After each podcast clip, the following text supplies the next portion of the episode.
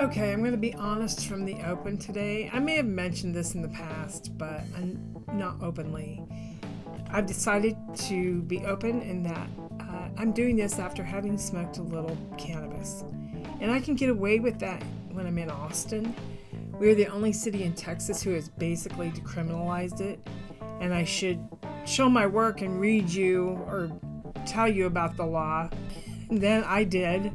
I went and looked it up. Texas Tribune announced on July 2nd of this year that the Austin Police Department has essentially decriminalized the possession of misdemeanor amount of marijuana, according to a Thursday police memo. And not to go through the whole thing, but if you want to go to texastribune.org and read this story from July 2nd, uh, Manley, the police chief here, who took over after Acevedo, who I love, still miss Acevedo. I don't care who hears me say it. I do support police who are good cops, who want to do the right kind of police work. And I have some background on this that I'll get into in a bit here. Anyway, I can smoke a little marijuana. I can possess a little marijuana. And I'm going to tell you a story about how I happen to have this particular marijuana because I've been smoking real crap weed for a couple of years now. And I went to Colorado last weekend. And um, I drove because I was afraid to fly because of the coronavirus. I asked my mother to help me with the driving. Um, because I can't do it by myself. I've done that trip once before from Dallas and it was hellish. I swore I would never do a long road trip again. And then I did one to go to Asheville, where my brother lives, a few years back after he's lost his job, and I went to try to be moral support for him. That didn't work out so well, but that's another story for another day. Yeah, I drove to Trinidad with my mother to get weed, and I went because I had to. I felt like I had to do it before the weather kicked in and potentially made it difficult to drive those little back roads. And it's interesting. This is like my third time in Trinidad, and it's just a little former mining town. Um, beautiful scenery because of the mountains, but not the mind blowing mountains of the Denver area and on further up into the Rockies. This is where the mountains are really eroded. And it was just a gray day, so it wasn't just a lovely trip. There's not, I don't remember a lot of foliage, although I'm sure there is. Certainly better than Texas, but um, we made the trip, and I have to say, as much as my mother drives me crazy, she she did a good job. She doesn't support me in a lot of things, but she does this. And it's interesting. She's 79. She's from Kansas City, Missouri. She her politics are liberal, but her attitudes are conservative in a lot of ways. I mean, she she wants everything to be copacetic. She wants y'all to calm down so that she can go back to teaching kids English online and we can try to get back to normal, which means we need testing. But I'm going off on a whole different tangent. I want to tell my Trinidad story. We drove up there and I wanted to just drive up, buy the stuff, and drive home. But she she said no, we got to get a hotel room, which we did, and that was sort of a nightmare, but not an interesting enough of a nightmare to tell. Just sucky, low level hotels that don't really care about customer service. Let's put it that way. And you can kind of tell that people know why you're there. Uh, checking into a hotel, we did get to, I got told, I got told that we could not smoke marijuana in the room. It was a non smoking room, and they would charge us, I think they said $300 if we smoked pot in the room, which is kind of funny. Yes, we were there to smoke pot, but not in the room. I think it should be obvious by looking at me that I am not going to do anything stupid like that. I was the one who booked the rooms and paid the rooms and checked in and all that good stuff. And we took two dogs, by the way, which is important to the story in a little bit here, so stay tuned. Um, got up the next morning, and because of COVID, I know dispensaries are doing it as pickup, curbside sort of sort of stuff. Uh, my daughter, my youngest daughter, lives in Massachusetts where it's legal, and they have dispensaries. And in her area near Boston, you have to order online. You can't go in there anymore. At least the last time we talked about it. And when I asked in Colorado what they did when the pandemic first hit, they said they were doing it in the parking lots and um, had really long lines. And it's much higher in Massachusetts than Colorado, I'll tell you that. I wish Massachusetts was a little more reasonable. All the all the people up there complain about the taxes, but their governor's doing a good job with COVID. I will say that. He's Republican, and it's now the cases are going up and deaths are going up again there. They had really flattened the curve because he did a hard lockdown. And my kid says they may be getting ready to go back into another lockdown because their cases are on the rise. Everybody's cases are on the rise. It changes by the minute. I heard earlier tonight that all st- all 50 states have rising cases, and Trump's trying to say we've turned the corner. Uh, I'm really trying not to talk to him this time or talk about him. I just can't believe that this race is close at all. Here's what I have to say to Biden. I think he could show a little swagger, he sometimes does, but it's the wrong kind of swagger. It's that old man, come on, man. You ain't Jack. Whatever. When he tries to act all hip and cool, doesn't work. He needs to have the he has he needs to have Obama swagger. Just that he knows what he's doing. He does know what he's doing. Uh, you know, they keep saying in his 47 years, he's got a lot done, and not all of it's you know, not all of it gives him bragging rights. Let's put it that way he was humble enough to apologize. He was humble enough to admit the mistake.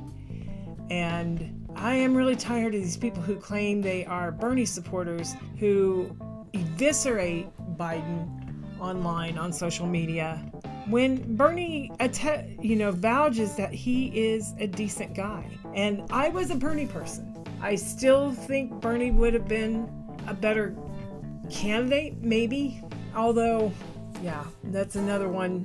I kind of don't want to go off on that tangent right now. But let me just say that Bernie's not the best politician. You don't extol the virtues of socialism by talking about Castro and Cuba. You talk about FDR and the New Deal and how it saved America. There, I said it. That's all I'm going to say. I do still revere Bernie. I went to the rally here in um, April when he came uh, at Auditorium Shores, and I'm proud that I did it. But I'm practical. I knew he wasn't he, when he started going hard on the Castro stuff. I thought, that's it. It's over. He, I don't understand why he doesn't understand, but that's when the deal was done for Bernie. Love you, Bernie. I do get that people are going to be conservative and I can deal with that, but not nut job, not extremists, not alt right. And I'm gonna try. I'm gonna plan on devoting my next episode to talking to white supremacists because. So I'm supposed to be telling you about my story, my trip to Trinidad. We drove up there, got screwed by the hotel that I thought I booked, and this happened to me on when I booked a flight. Those stupid calendars that they make you set, they're like combination locks. You have to roll the month and roll the date and roll the year. They flip back on me apparently, and I don't notice it. So I booked a room on the 14th that said I was going to be there on the 14th, and I needed it for the 17th. And I know I changed the date. I don't know when it flipped back, but that kind of stuff really aggravates me. And um, sorry, you're now my alternative to Twitter because I go to Twitter to vent my rage. I'm not feeling a lot of rage tonight, mostly because I just smoked some cannabis. And cannabis is awesome like that. It takes your rage away, it makes you feel smart, even though you're probably not. I know by the little computer games I play, I'm not, I don't play at the greatest level unless I'm the perfect, at the perfect level of high. And because I'm high, I have cotton mouth, so excuse me here. So I do tend to go off on tangents, but I always have. So, I mean, people, my grandfather used to say, you'd forget your head if it wasn't screwed on, because I'd always forget something at his house, which just shows you what kind of a grandfather he was. He was not a loving, affectionate, um, supportive grandfather at all. He was so not a grandfather, we called him Clarence. There I go off on another freaking tangent. I am sorry. You want to hear about my trip to Trinidad? I hope so, because that's the intent of this episode. This is about white privilege and cannabis legalization. As I was saying, cannabis helps with anxiety and um, overall well being, mood, I think. It also keeps the suicide ideations at bay. Because I have almost constant suicide ideations. And that may be a pretty controversial thing to say, although I don't think it is. If you experience suicide ideations, if you struggle with them, whatever, uh, please feel free to contact me at roaringpersons at yahoo.com. Roaring Persons is one word. Again, that's roaringpersons at yahoo.com. And feel free to reach out and communicate with me. I don't know what you're going through exactly, but I do know what you're going through in, in a way. Anyway, we bought about, I won't say how much money I spent, but we bought weed in Trinidad. I sent my mom in to buy. Uh, I think it was an ounce of Chewbacca shake, 49 bucks. Maybe it was a half ounce. It's a good deal. And I thought, that sounds fun. I love all the names of the strains. I love the names of the strains. Marijuana every night I smoke a bowl and say.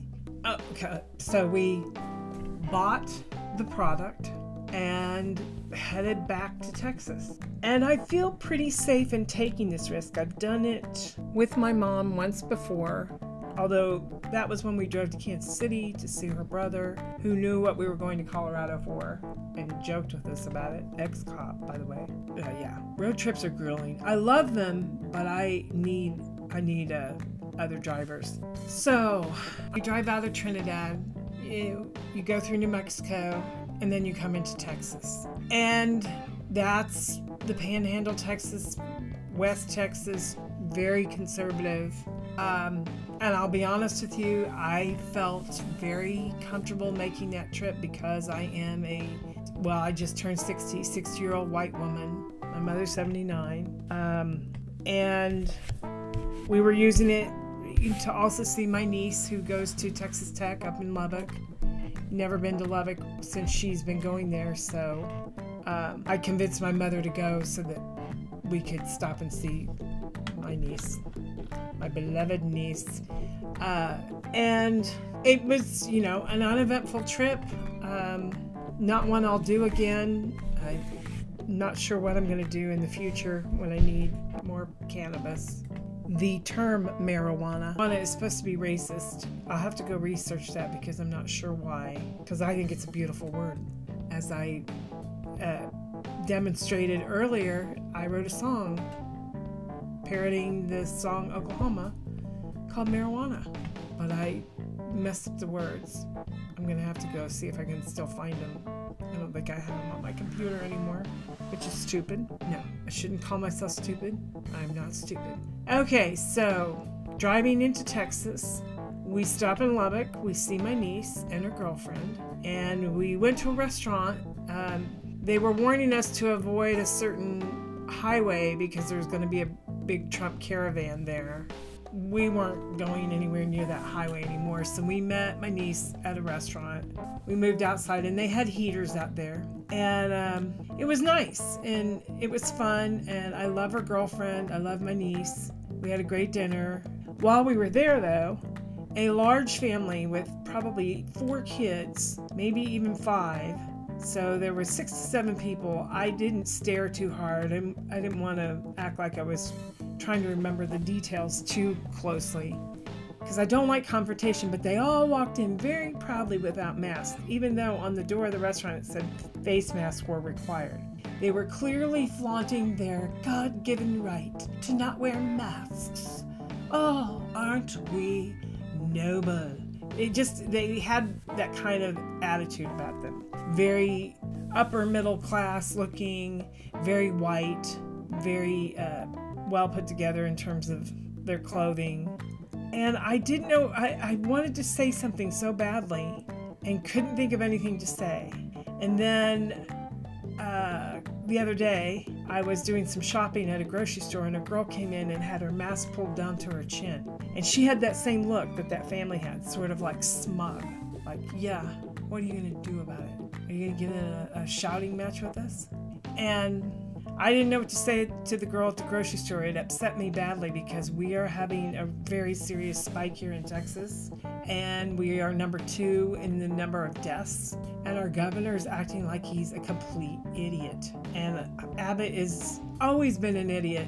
I wrote a song about him a long time ago. One of my parody songs. It's now listen to my story about a man named Greg governor of Texas who went through the red. And I wrote this when he was freaking out about Jade Helm when Obama was still president. so that was a long time ago. Well, now he won't he won't um, force people. He won't mandate that people wear masks while in the voting lines. He won't guarantee that. Um, he won't allow people to use the mail-in ballots. Uh, for, you know, anything but being over 65 and seriously disabled. And quite frankly, I don't trust that the mail mailed ballots will necessarily show up where they're supposed to be. Even if they're put in a drop box, some guy up in Boston lit one of the drop boxes up there on fire and ruined several ballots. I'm not sure exactly how many, but a lot of them were salvageable, but many of them weren't. I didn't read the outcome of that. They say he was just mentally impaired and not out to undermine democracy, but why would he target ballot boxes if he wasn't trying to under do something? So back to the trip back from Trinidad story. Driving through West Texas, the panhandle of Texas, which is up there by Oklahoma and Kansas, might as well be Kansas very high plains, very flat, uh, flatter than where I'm from in Kansas, which is Overland Park. Uh, that part of Kansas is a little more rolling hills than just flat, like Lubbock. And you know, that's the big joke about Lubbock being flat as a pancake, flat as a prairie. um, but it is. Although you come, there's some interesting scenery you know, you have to be from the prairie to appreciate a very flat land and just the expanse of it. So, you take a lot of little highways in West Texas to get from Lubbock to Austin. And we were hoping to get home by midnight, and I think we were just north and west of Lampasas. Uh, or maybe it was on the other side of Lampasas, maybe gone through Lampasas and had hit the highway going on into Liberty Hill and Cedar Park up there and on into Austin. And there was a car behind me, and it felt like he was kind of tailing me.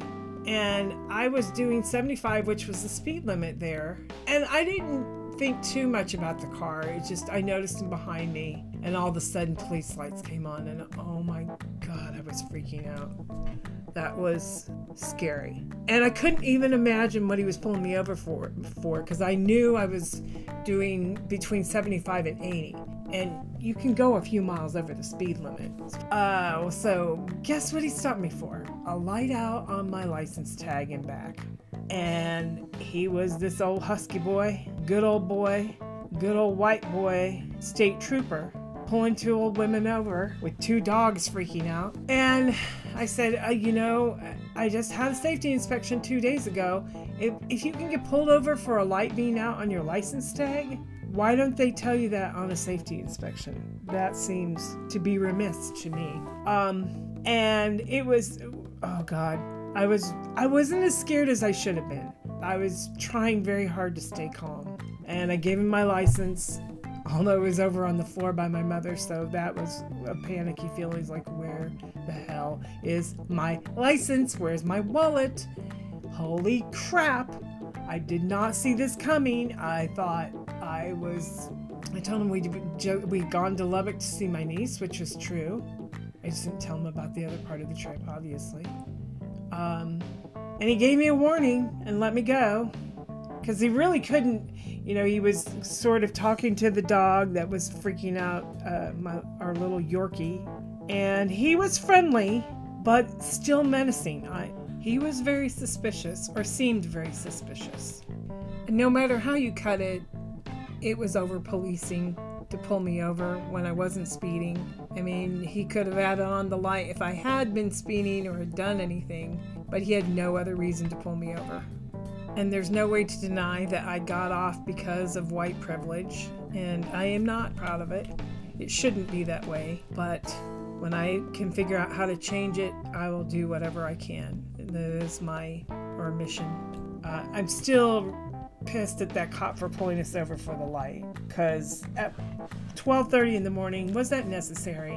Um, if I'm not speeding and I'm not doing anything suspicious, why do you need to pull me over for that? That's the only thing you had. But I did notice once he sent us on our way, uh, about quarter of a mile down the road, I smelled a heavy skunk smell. So that might have been my uh, might have might have saved me from him potentially smelling anything. And again, I, he had nothing else to pull me over for except that damn light. Okay, that's it for today. I really didn't go into politics too much. Let me end this by saying my whole raison d'etre for this show, at least for now, is to convince you to vote. Yeah, so go vote. The last day for early voting here in Texas is Friday. That will be tomorrow by the time I get this episode posted. Um, do not wait till election day. All kinds of crap is going on, and I hope I can get another episode pushed out before next Tuesday. Be well, be safe, stay home, wear a mask, but go vote. And I hate to say it, I think it's best to vote in person so that your ballot doesn't get thrown out. Trump is going to pull some shenanigans, and we need to be ready. We need to be ready to take a stand and play hardball, not back down. Uh, that's the one message I'm sending out to the Biden campaign. Please be ready to play hardball. I think that's why they chose Kamala. She's got the mind of a prosecutor who is very willing to play hardball if need be. So fine with me. Ciao for now, kids.